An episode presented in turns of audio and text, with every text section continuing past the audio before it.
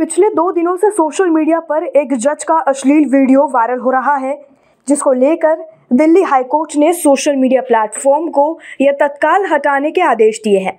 चलिए आपको बताते हैं क्या है पूरा मामला। सोशल मीडिया पर एक जज को सेक्स टेप वायरल होने के बाद कोर्ट ने सोशल मीडिया कंपनियों को उस वीडियो को तुरंत हटाने के आदेश दिए हैं। कोर्ट ने यह फैसला वीडियो में दिख रही महिला की याचिका पर सुनवाई के दौरान दिया है। वीडियो में देखी जा रही महिला कर्मचारी ने अपनी नीचता पर चिंता जताई है और एक अर्जेंट याचिका दायर की थी।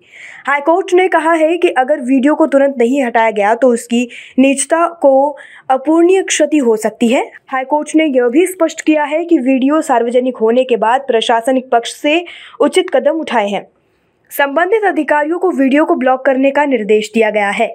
दिल्ली हाईकोर्ट ने कहा है कि न्यायालय ने भारतीय दंड संहिता 1860 की धारा 354 सी के साथ साथ सूचना और प्रौद्योगिकी अधिनियम 2000 की धारा 67 ए के प्रावधानों को ध्यान में रखा है, जिसमें वीडियो के आगे सर्कुलेशन शेयरिंग और डिस्ट्रीब्यूशन से प्रथम दृष्टि कानूनों का उल्लंघन होता है।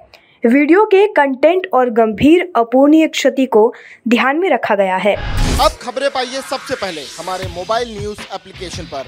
एंड्रॉइड या आईओएस प्लेटफॉर्म पर जाइए एच डब्ल्यू न्यूज़ नेटवर्क को सर्च कीजिए, डाउनलोड कीजिए और अपनी सुविधानुसार भाषा का चयन कीजिए। खबरों की भीड़ में अपने काम की खबर पाते रहिए।